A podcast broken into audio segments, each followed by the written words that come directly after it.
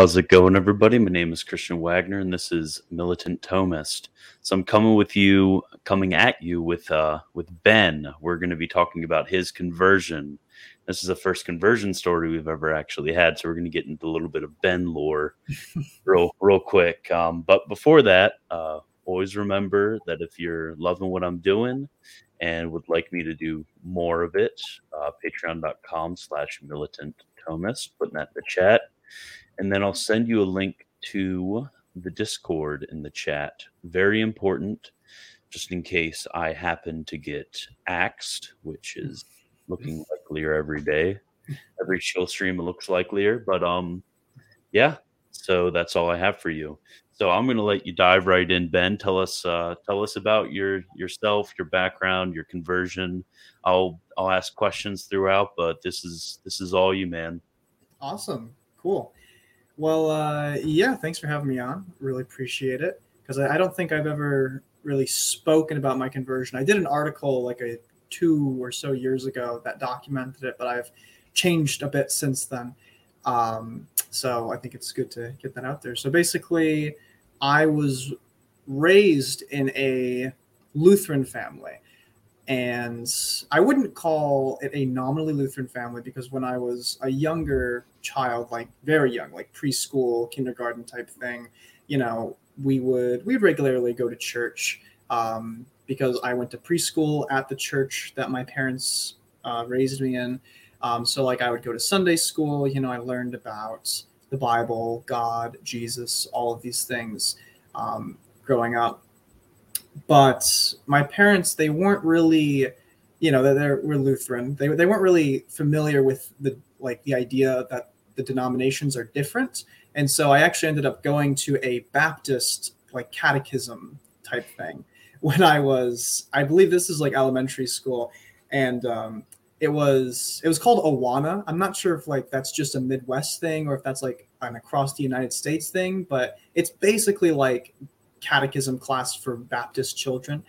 Um, and so that's where I got like a lot of my, I guess you could say, theological education as a small child. Um, so I was taught, you know, things like the sinner's prayer. And I remember like the context in which that actually happened it was you know i had to be like five or six years old or maybe seven something like that and the the guy who was talking had up this like picture of like a kid who was like our age you know like five six. And he said that this kid's parents they they were atheists and they died in a car crash. And so this kid right now is burning in hell. And so like that kind of freaked me out a little bit as a like six seven year old kid you know? And so they kind of use that as like a hook to say but you know if you don't want to end up like this there's this quick little prayer you can say and then you'll be all good. So that's kind of how they introduced me to like the concept of salvation you know and like the once saved always saved what flavor of of Baptist was this? Because it seems a bit a little bit IFB, but also having those cutesy little uh, images and in yeah. catechism classes. That seems very like normie evangelical Baptist.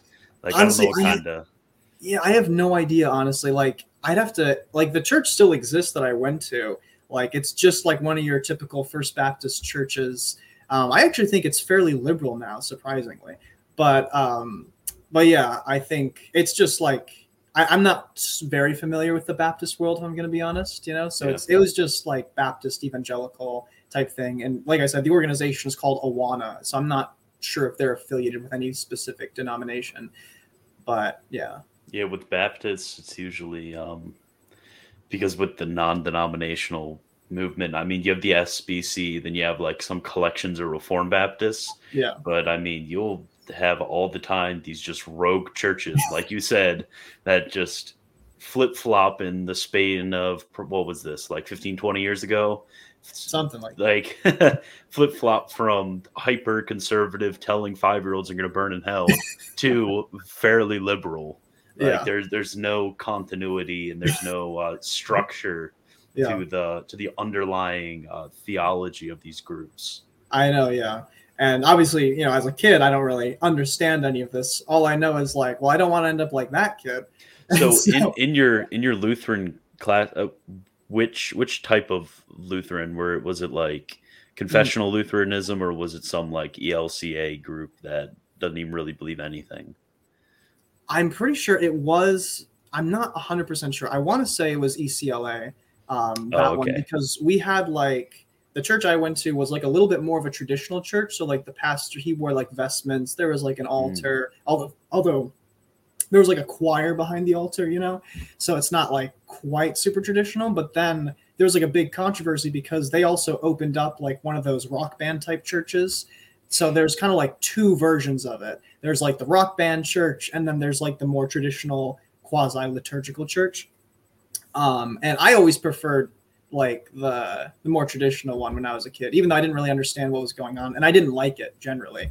But I just always thought that the rock band stuff was just like I never understood the point of it. Yeah, like it's like what's what am I doing here? Like, it's like if I wanted a nice rock band, I would like listen to Van Halen or something. I wouldn't be going to these to these boomer Lutherans to get my uh, rock band. Exactly, and like we'd be like sing yes. oh, I apologize. Hold on one second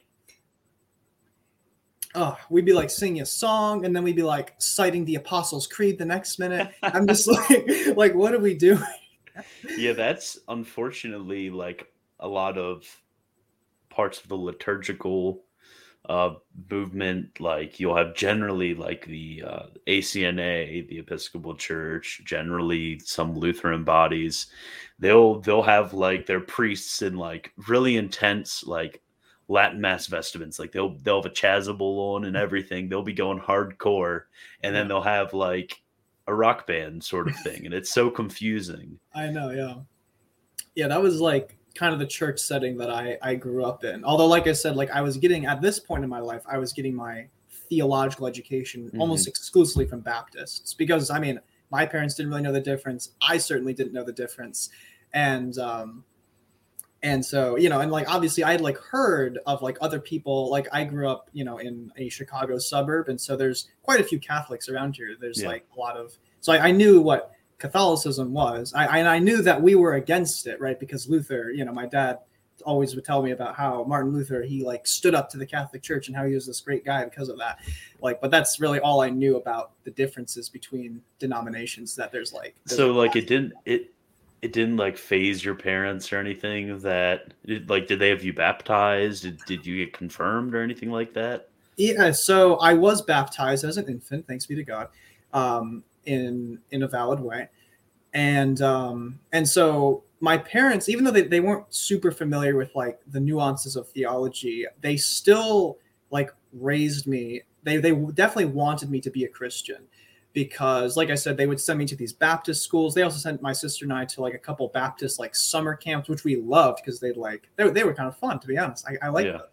Um and they actually so but not to get ahead of myself but basically um you know one of the things that really disillusioned me um from like christianity as a kid was this whole idea of evolution you know because i was like yeah. raised like I, I was like like most little boys, I was obsessed with like dinosaurs and stuff, you know. And um, so when I would go to these Baptist classes and they would tell me that the Earth is six thousand years old, I just I just genuinely didn't understand it because I'm like, well, the Earth is sixty like four billion years old. They're saying six thousand years old. I was like trying to like reconcile this. I'm like, how does that work? I didn't really understand the concept of a logical contradiction at that point. But um, but yeah, that that kind of made me like suspicious of like Christianity from like a very early age. Um, and so by the time my parents wanted me to go to catechism class because Lutherans do catechism by like middle school, um, mm-hmm. uh, I had already become an atheist. Um, and uh, yeah, so I and I, but I did end up doing catechism class. But I could discuss a little bit about how I became an atheist. If you if okay, you... yeah, that that seems like the next logical point after this uh, shady Lutheran upbringing. yeah. So yeah, so like I said, I mean, like I had that that experience like with like the whole six year old child burning in hell type thing, which kind of like made me a little bit like that's it, it, just didn't quite sit right with me at that young age. And then also this whole idea of like evolution and science, because you know my my dad is a biologist, my mom's a teacher, so like you know my parents raised me, you know, believing this evolution stuff. And so I like always read these books about dinosaurs and stuff. So when I'd go to like these Baptist schools and I'd hear Earth is 6,000 years old, I'm like, this doesn't seem quite right. But I never knew what atheism was as a kid. Uh, the only time I'd heard about it was when my mom was telling me how she believes that everyone goes to heaven except atheists because they don't believe anything happens after you die. and like, like I, I vividly remember that. And uh, and I'm like, I, I was like confused that there were even people out there who believed that nothing happened after you died. I'm like, what do you mean? They there are people who don't believe anything happens. Like, of course something happens. You like go to heaven or something. You know, like that.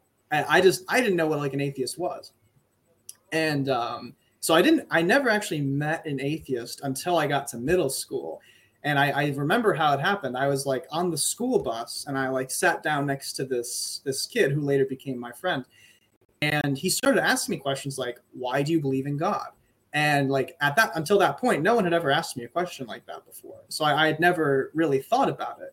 And like he asked me like you know are you a christian? Why do you believe in god? This kind of stuff and the more he talked me through it you know he went through the classic things i'm sure like i don't remember exactly what he said obviously but things like you know problem of evil and then of course he was really pushing this whole evolution thing and like talking about how the bible has all these silly stories in it and all these horrible things in it and by the end of it, I realized like, oh, like now that I know what atheism is, you know, I think that's what I am. Like, I don't think I actually buy into the whole Christianity thing.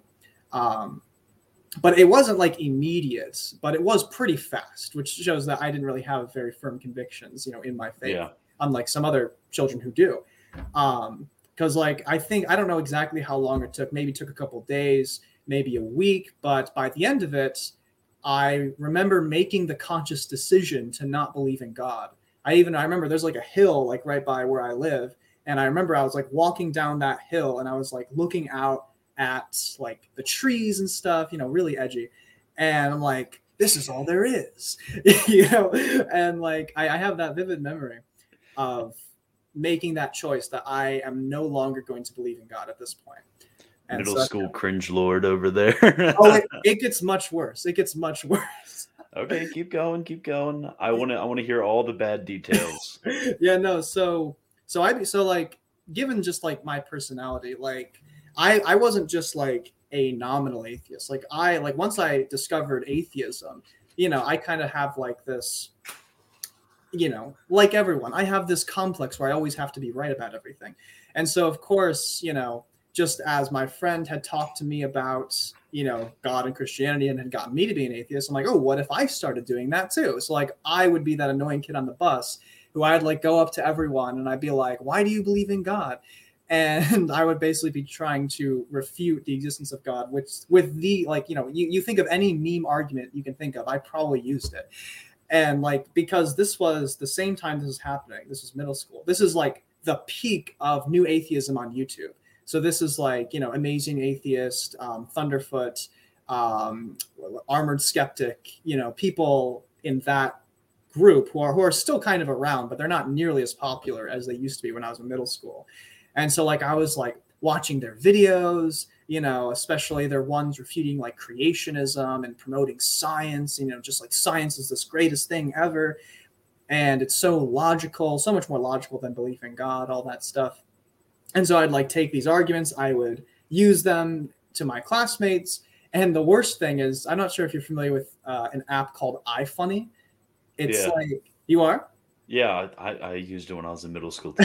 We're like the same generation. oh, sorry. I mean, I I don't know, but uh, but yeah. So I got an iFunny account, an atheist iFunny account, which oh, still oh, wow. exists. It's still out there. Cringe lord. Over I know it's so bad, but it's out there and like I literally, literally, what I would do is I would go. There was like this website that posted atheist memes, and I would just copy those memes. and I would post them on iFunny. So like literally every atheist meme you could probably think of, I've probably posted it on that iFunny account.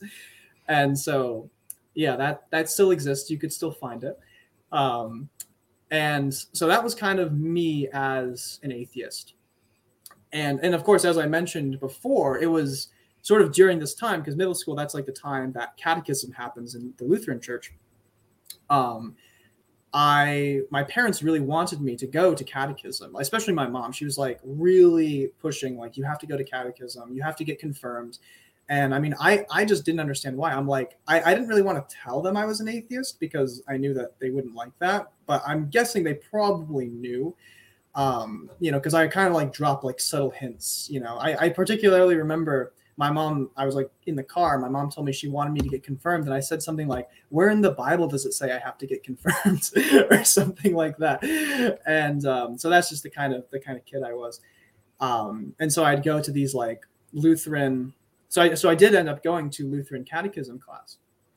And I went to that for several years. And I just remember, you know, we do like they do like a lesson and then they'd be like small group where you'd like discuss it and all that. And I would just be like the most obnoxious, toxic person, just like, oh, this is all nonsense. Like, I don't believe any of this. You're all stupid.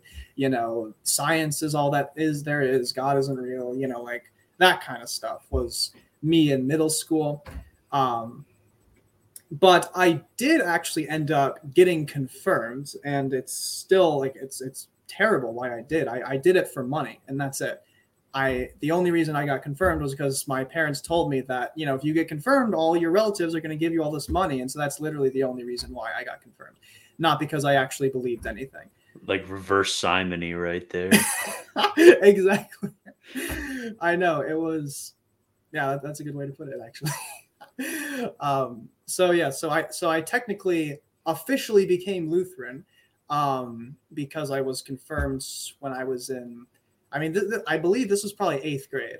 So like just towards the end of middle school is when I ended up getting confirmed. Um, and so then by the time I get to high school, you know, I, I've kind of I feel like you know I've kind of like beat religion to death. Like I'm just like it's just like a dead horse for me at this point. It's just kind yeah. of boring, you know. Like like I've argued with all these Christians on iFunny, and you know I I know everything there is to know about this, and so why even discuss it anymore? And so that's when I discovered the wonderful world of politics. And so, oh gosh, it gets worse. I know it, it, it's progressively worse. And so I remember, so now I've moved from iFunny to Instagram. And so, like, I remember I came across on Instagram a video by an ANCAP arguing for why taxation is theft. And so, like, I watched this, like, 10 minute video. I think it was by like I think the guy's name's like Larken Rose or something like that. If you're familiar with him, he's like yeah. this kind of cringy guy. I had my own phase. oh yeah, yeah. A lot of a lot of people I, I suspect do. Um, but but I like watched this video and I'm just like, yeah, man, taxation is theft. That makes a lot of sense. and so I started this Instagram account where I had like it was like a libertarian account. Then it became an ANCAP account and and of course this whole time i'm an atheist right? For those you know, who are wondering um ancap that means anarcho-capitalism. It's oh, like yeah. a really intense version of libertarianism if you're wondering. Yeah it's it's basically like you know we can replace the states with capitalism just pure free market cap- of course they would nuance it more than that but because there yeah. are some serious defenders of it but not many.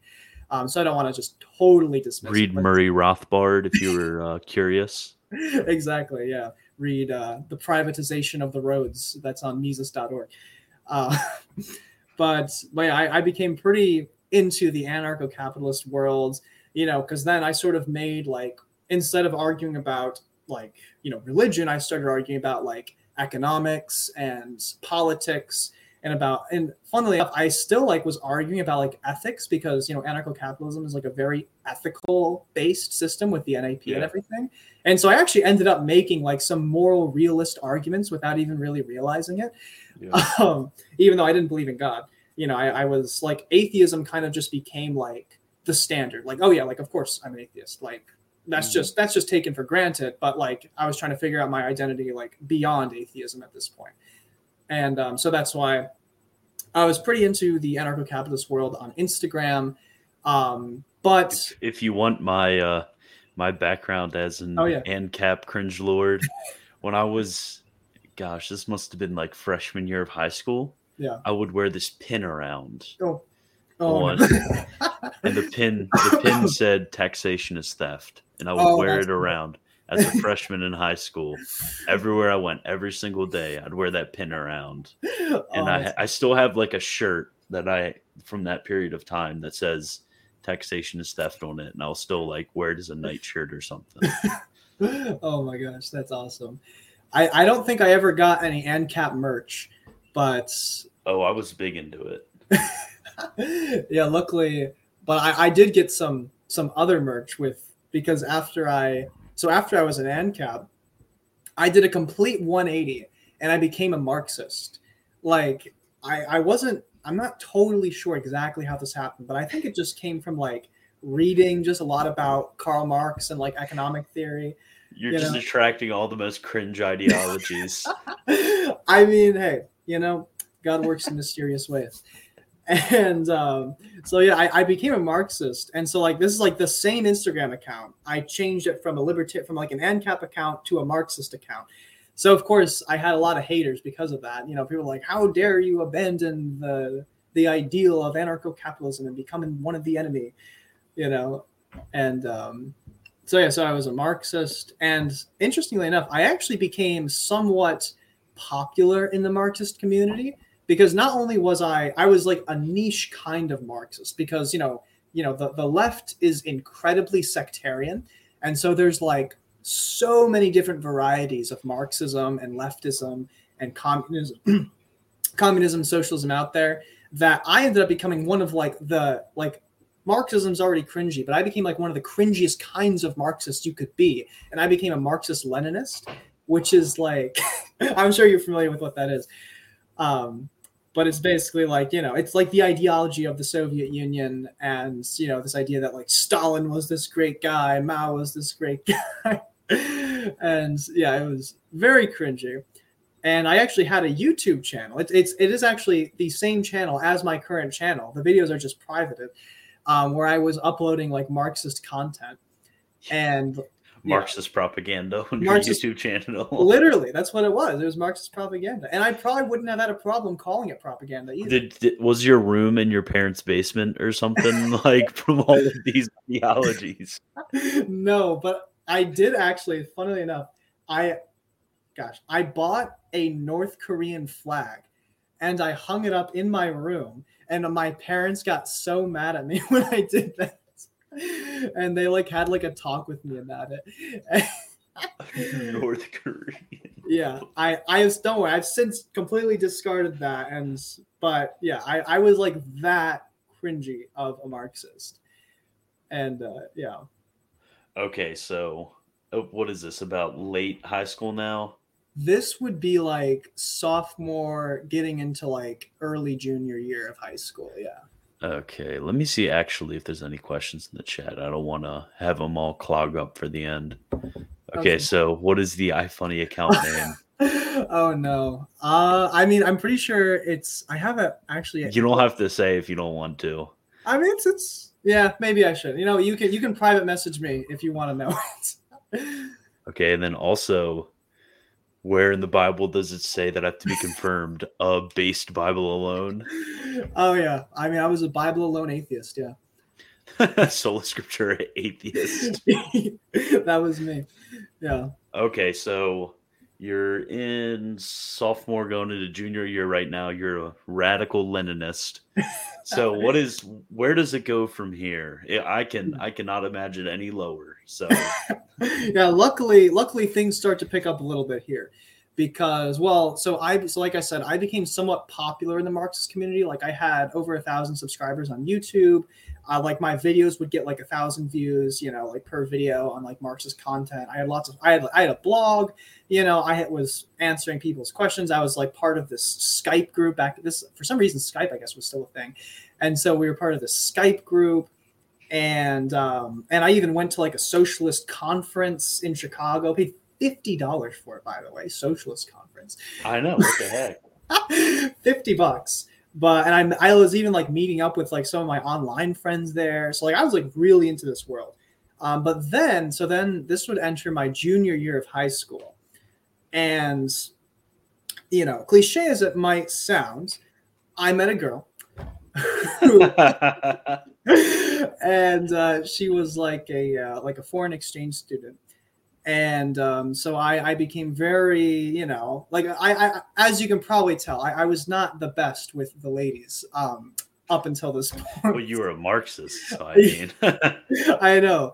Um, but so like this was like my first time actually like having I, I wouldn't call it a relationship because like it was only like you know a short exchange program thing yeah. you know but like we like you know got, got along very well and it went very well but turned out you know she had a boyfriend the whole time plot twist and this kind of sent me into like a very you know like depressive state you know like i wouldn't say like i had like depression you know i don't i wouldn't use that term but like i was very upset over it because like it was my first time really experiencing i guess you could say heartbreak of sort um, and so it just left me like in complete despair. And I was just like sad all the time. I couldn't get motivated to do anything.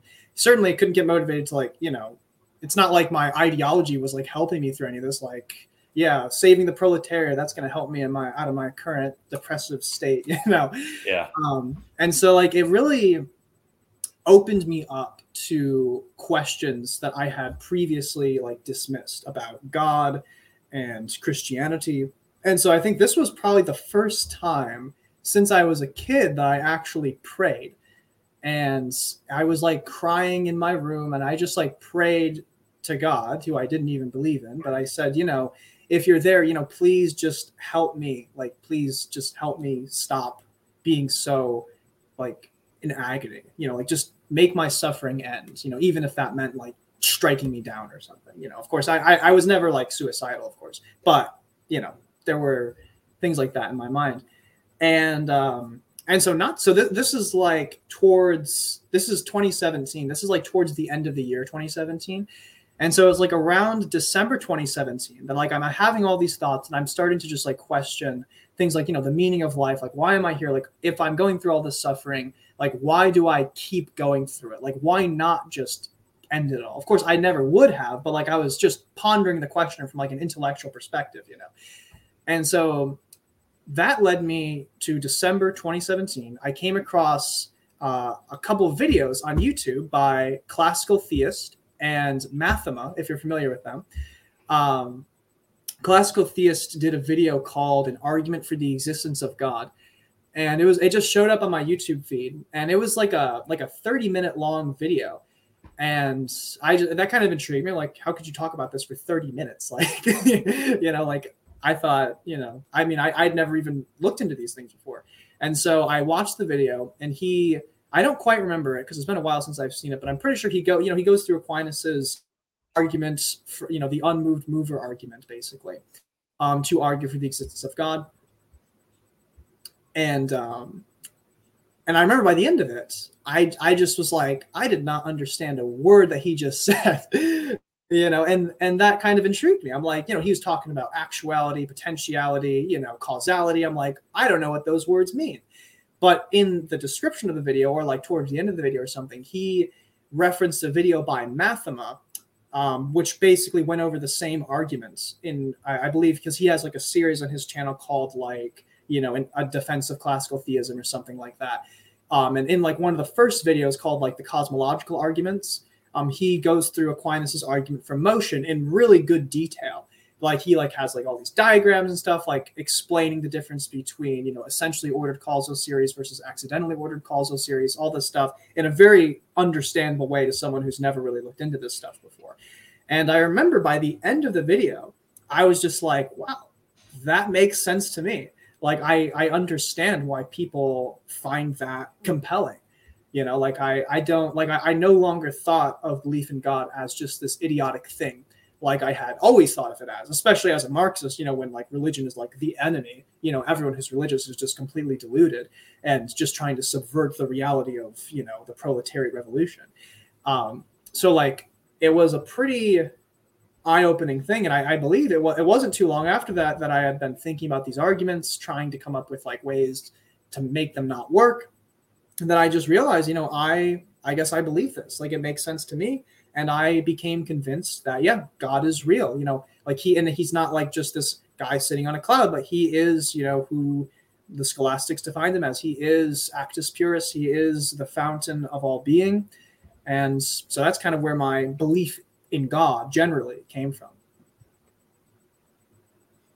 Interesting. So this this must take a turn though, because right now you're uh, you're getting arguments from the exist for the existence of God from Aquinas. So right. uh, and as you see from the description of the video, it's too orthodoxy. so uh, there, yeah, there's something that happens after this. So uh, yeah, so I mean, you've did you instantly repudiate uh, your Marxism, or were you kind of just like a theistic Marxist? Did you even think about mm. think about that? Like, how did how did that go? Yeah, so so by th- so by this point, I had largely fallen away from Marxism because I had just like I just like you know after I had I went through like this heartbreak thing, I just had totally lost interest in like these different political matters, and I just kind of become like a generic liberal, you know, just like I have just generically liberal opinions on things. Um, but as I was coming around to belief in God, um, I started to become more traditional, like in my social views um, like especially when it came to things you know like abortion gay marriage you mm-hmm. know i mean you know honestly i had always kind of suspected that there was like something wrong with these things. Like i had never really fully been on board with like the feminist movement the whole like gender ideology thing. Like it had always been like in the periphery for me when i was a marxist. But like as i became more convinced of the existence of god and these more traditional and i was introduced to these more traditional thinkers like you know aristotle aquinas people like this um, my social views did begin to change, and I, I, was able to actually abandon Marxism without really much hesitation at that point. Um, you know, just by the grace of God, and um, so yeah, and I but like at this point, I was kind of just like a generic theist. I wasn't totally sure that I wanted to be a Christian yet, you know, because I had I had known people like on Instagram and stuff who like were who called themselves Aristotelian theists wherein they they believe in the God that Aristotle and Aquinas proposed, but they don't believe in any like religious system, right? And so I had I, I think I, that's even more cringe than, than yeah. atheism. Yeah, I mean, I, I kind of suspected that because um, not too long after those videos, Mathoma and Classical Theist did a live stream together where they discussed like the how Christianity is a fitting explanation for the kind of God proposed by Aquinas, and specifically how Catholicism is a fitting explanation for that, given the whole idea of the incarnation and the how the incarnation is lived out through the sacraments of the Church, and um, and all that stuff was very appealing to me. Um, and that got me interested like when when they were talking about christianity specifically it got me really interested in like you know the, the root of Christianity. It got me interested in the Bible, and so I remember I came across a video by Dr. Brant Pitre called Abraham and the Spiritual Life, where Pitre shows the typology that exists between the sacrifice of Isaac and the sacrifice of Christ. You know, pointing out how it's they're both it's the first time the word love is used in the Bible. They're both you know, only sons who carry their own sacrificial wood up a mountain in Jerusalem and offer themselves. And I was just like really taken aback by that. That that did not strike me as something you could make up, as something that would be coincidental. And so I became very interested in biblical theology at that point. And so I, I was reading Brant Pitre's work. You know, he has the channel Catholic Productions, which I still enjoy watching. Um, and I also bought a book that he wrote with uh, John Bergsma called A Catholic Introduction to the Bible, the Old Testament, which I have sitting back there. It's still one of my favorite books. It's it's probably the, the longest book I've actually read all like almost all the way through because it's like it's a very long book, but I, I was so captivated by it. Um, and so they they just really showed me that the Bible is divinely inspired. And that's really why I decided to become a Christian because I had, you know, I, I believed in God from this intellectual perspective, um, you know, from this philosophical perspective, and then I became convinced of the divine inspiration of Scripture. And so for me, you know, things like, like I know for a lot of people who become atheists uh, or who become Christians from being atheists, like looking into like the evidence for the resurrection of Christ is like a very big sticking point. For me, that wasn't as big of an issue because it was really just the it was the Old Testament that really convinced me of the existence and deity of Christ, and you know the, the fulfillment of prophecy um, type thing. Um, although, of course, I did look into the evidence for the resurrection. I read Brant Pitre's book called "The Case for Jesus," which is an excellent book. I highly recommend it. um, as well as some of Michael Licona's stuff, you know, that kind of stuff. So that's why I became uh, a Christian. And obviously, since it was, you know, Catholics who were introducing me to arguments for the existence of God, introducing me to biblical theology, I was very much drawn towards the Catholic Church. You know, I mean, I, I have, you know, I have cousins who are Catholic. My grandma was raised Catholic, so like, I Catholicism is somewhat familiar to me. Um, and it was obviously it's very it was very different from my Lutheran slash Baptist upbringing, and so that greatly attracted me as well. So that's sort of where I was on the trajectory there. Well, what happened now? Because I mean, yeah, sounds like you're going to be a perfect papist here soon. yeah, no. So so Brant Pitre did a video called um, uh, something like it like he, he did like about the papacy where he was arguing for the the papacy from a biblical theological perspective, you know, from Matthew 16 going into, you know, what does it mean to bind and loose, yeah. all this stuff. And so like I, I really became convinced of the papacy from a biblical theological perspective. Um, and then of course I was introduced to Eric Ybarra and his website. So I, I read a ton, like I read almost everything Eric Ybarra wrote on his website. Um, which and this is like back this is like at this point we're in like 2018 2019 type thing um, but it was actually like through looking into Catholicism that I, I discovered what Orthodoxy was, you know, because um, obviously if you're reading through a website like Eric's, um, you'll come across the other side, the Orthodox side. Um, but I never really found it compelling at first because it seemed to me like a lot of the popular Orthodox apologetics really, and I still think this, a lot of them just totally dismiss the case for the papacy from the first millennium and i just didn't find it compelling. I'm like you know if you're saying that there is absolutely no sense in which the pope has primacy you know all you have to do is read the fourth ecumenical council where st leo is called the archbishop of all the churches or the seventh ecumenical council where hadrian is called you know um, the head of the church. Like like if you're saying stuff like calling someone the head of the church is heretical like you know how does that even make sense you know so like i was really put off from orthodoxy at the beginning um, but it was sort of, you know, and obviously, so I I never actually enrolled in RCIA, but I had the paperwork for it because there's a Catholic church not too far away from me where I, I met up with the deacon. Um, I got you know the paperwork to sign up for it, but I never ended up actually signing up for it. Mostly because the, that that specific parish. I mean, it, it was a, it's a Novus Ordo parish, yeah. and you know I, I don't want to like bash bash them or anything, but it just it just kind of put me off a little bit because it was very reminiscent of my early Lutheran upbringing and so that just kind of put me off a little bit. Um, so I didn't really want to go there. I wanted to go to a, a Latin mass, obviously, um, but there mm. wasn't. At least as far I actually later learned that there was a Latin mass that's actually fairly close to me, which I just somehow didn't come across. But as far as I was aware, the closest one was in Chicago, um, St. John Cantius, which is a very beautiful church if you're familiar with it. Um, and so I went there a couple times, but it was hard for me to go there regularly. And so I just really couldn't get grounded in a Catholic parish anywhere.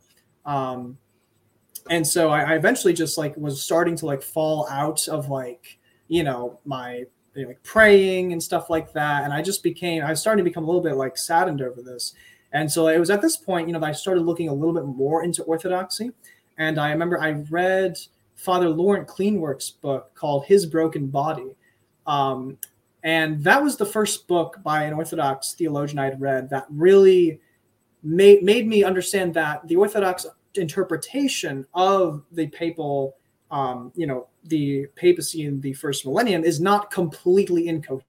I wasn't fully convinced by it, but I, I realized at least there was another plausible explanation for all of this stuff, which I realized I had to uh, consider. And uh, but um, but yeah, so that was that, that that's sort of what drove me to, to uh, the shift and the, then the more I read it, you know, and then it's at this point that people like, you know, Craig Truglia show up and um and I mean, you know, whatever regardless of what you think of him, I, I was reading some of his stuff. I, he did an article exchange with Eric Ybarra over the over whether or not the um like the Pope had the authority to change the, the Nicene Creed. Um, and they did an article exchange. Oh, hello.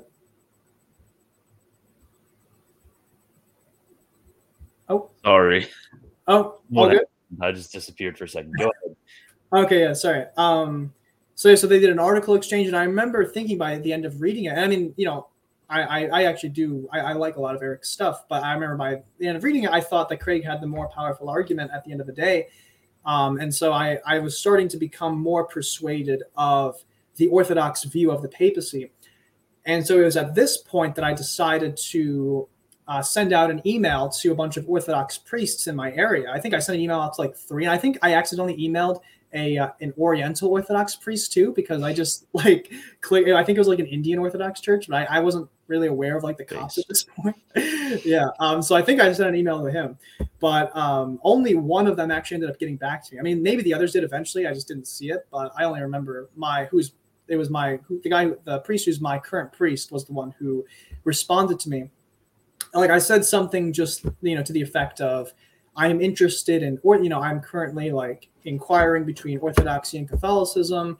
Um, I'm leaning more towards Catholicism, but I want to hear, you know, I want to hear the Orthodox side. Like I want to talk through certain issues, and so I met up with, you know, my my priest, this priest, and uh, we started talking just about these different issues, and he just sort of introduced me to, you know, the, the Orthodox view of Scripture, of tradition, of you know the Trinity all this stuff. And he told me to read you know and, and like we had like several um, discussions. It wasn't just a one time thing um, and over the course of several discussions he eventually got me to read vladimir lossky's book dogmatic theology.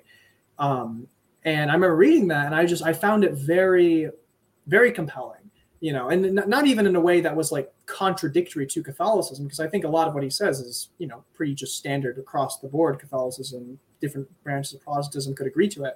But just like the whole way he presented it you know in terms of understanding the fall understanding the nature of man understanding sin understanding the church the sacraments all that stuff. It, it had been stuff i had heard in catholicism but it was just sort of expressed to me in a new way that i just i found very compelling. And obviously at the same time i'm still reading father laurent Cleenewerck's book his broken body I'm following, you know, the blog exchanges between Eric Ybarra, Craig Truglia. I mean, because like at this point, they're really the only apologists who are like the strongest apologists I know of. Because there's also like there's a website called Shameless Orthodoxy uh, by someone who's kind of uh, a universalist. So like I didn't really pay too much attention to them. Based. Um, what's that? Based.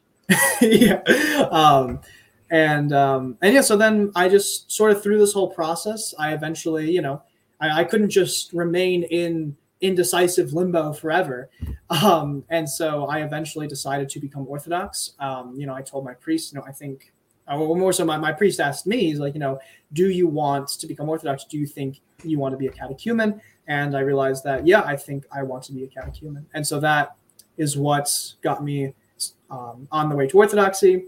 And then I was officially received into the Orthodox Church on April 20th, 2019. So, yeah. Okay, so uh, right now, if anybody has any questions uh, for Ben, you can send them in the chat. Um, so, what has happened between 2019 and today? How mm. is how has your devotion to our Lord grown in the uh, in the Eastern Church? Yeah, so I mean, I guess I could start with like the more uh, intellectual side, then get into like the more spiritual stuff.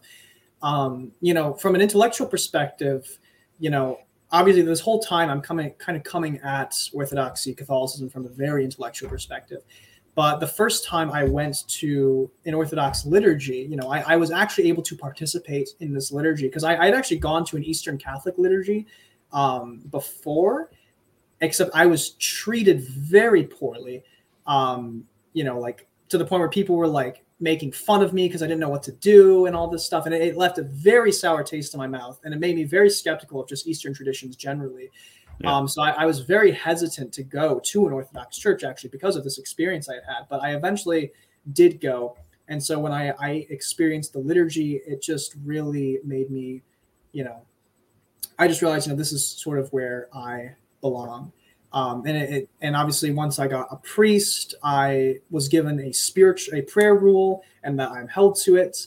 Um, and so like I, I, started praying regularly every night, which of course you know I don't, I don't do it perfectly, but um, but you know I, I had like a routine uh, of prayer, of church, and you know vespers, all this stuff. And of course, once I was received, um, confession has become a very important and fundamental part of my life. You know, I, I, I love going to confession. It's just like, you know, it's like you feel so hopeless. Like, how could I possibly get out of this state? And then you go to confession. Like, oh, how could I have thought that I, you know, it's it's it's boom, you're absolved just like that. It's it's the most beautiful gift our Lord has given us, and um, so that that's and so like you know I I've just I've grown since then. I've grown in a deeper appreciation of belonging to a church community of receive being able to receive the sacraments and basically trying to practice the virtues in a secular world because I, I, currently go to a university which is a very secular university.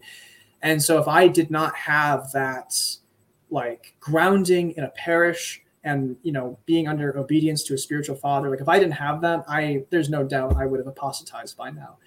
Um, and so so yeah that, that's largely how i grew from like a spiritual perspective. And from an intellectual perspective you know I, I will say like when i was coming into orthodoxy you know i, I kind of did get swept up in a lot of the anti-western sentiments of like all this too going a little bit too far and trying to draw the distinctions between orthodoxy and catholicism over issues like original sin um, you know things like papal even things like papal primacy um, and our understanding of the sacraments of you know like even well obviously original sin that gets into issues of like you know the salvation of infants all this stuff um, or the existence of sacraments outside the church.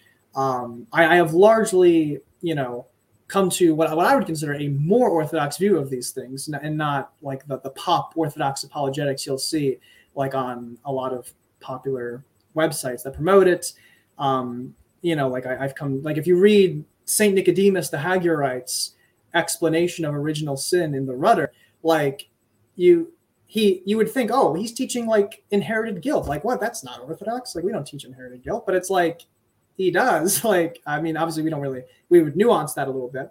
But um but yeah i think I, i've i've matured a lot in my intellectual pursuits. And of course I, I have a particular focus on biblical theology.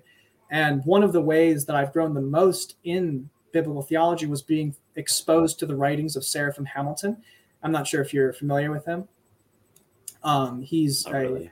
yeah, no, he's he runs a a blog called Cabane, also a YouTube channel called Cabane, um, and he like he's Orthodox, and he just really opened my mind to the riches and depths of Scripture, and he's very influenced by a guy named James Jordan and Peter Leithart. If you're familiar with them, mm-hmm. um, like kind of their whole biblical her- hermeneutic has. Oh yeah, I'm very familiar. I was reformed before I was Catholic. oh yeah, so. yeah, and uh, and so like being exposed to their works has like, like I, I I date my blog like before Seraphim Hamilton and after Seraphim Hamilton. Like there is a noticeable difference in the way I do biblical theology before I, and after I encountered his works, and it has greatly transformed the way I see Scripture. It has like it, it has made me more and more convinced of the divine inspiration of scripture and as well as you know the divine inspiration of the traditions of the orthodox church. You know like as the more i'm able to study scripture the more i see that properly reading it actually does get us to these traditional views surrounding you know the virgin mary um, intercessions of the saints the nature of the church. All this stuff is genuinely in the bible. It's just you have to know how to read it. And so I think I have grown a lot in that respect. Okay. Um, I know I said we could do some Q and A, but I'm I'm running low on time. I actually have an interview. Swan Sona's bringing me on his channel right after this to talk about Saint Newman. So uh, if you have any questions for him that you would like to to ask Ben, then where can they find you? Uh, yes, yeah, so I'm on Twitter. Um, you can find me on Twitter at Genealogy of Adam. You can also find my YouTube channel, which is Codex Justinianus, or my blog, uh, Ancient Insights. You can send me a message through any of those if you have questions. So, yeah. Okay. Anything else to plug and any last any last words? Um, not that I can think of, but thank you very much for having me on. I'm glad to have done this. Yeah, this was great. Um, so for everybody, everybody watching right now, um, make sure you subscribe, um, and then you know the whole Patreon and Discord deal that I brought you guys through in the beginning. I won't, I won't bore you with the second iteration of that. So uh, if you guys probably Swan will have it up tomorrow. It's not going to be live streamed, but um, that's all I have you for tonight. Um, and God bless. Thank you.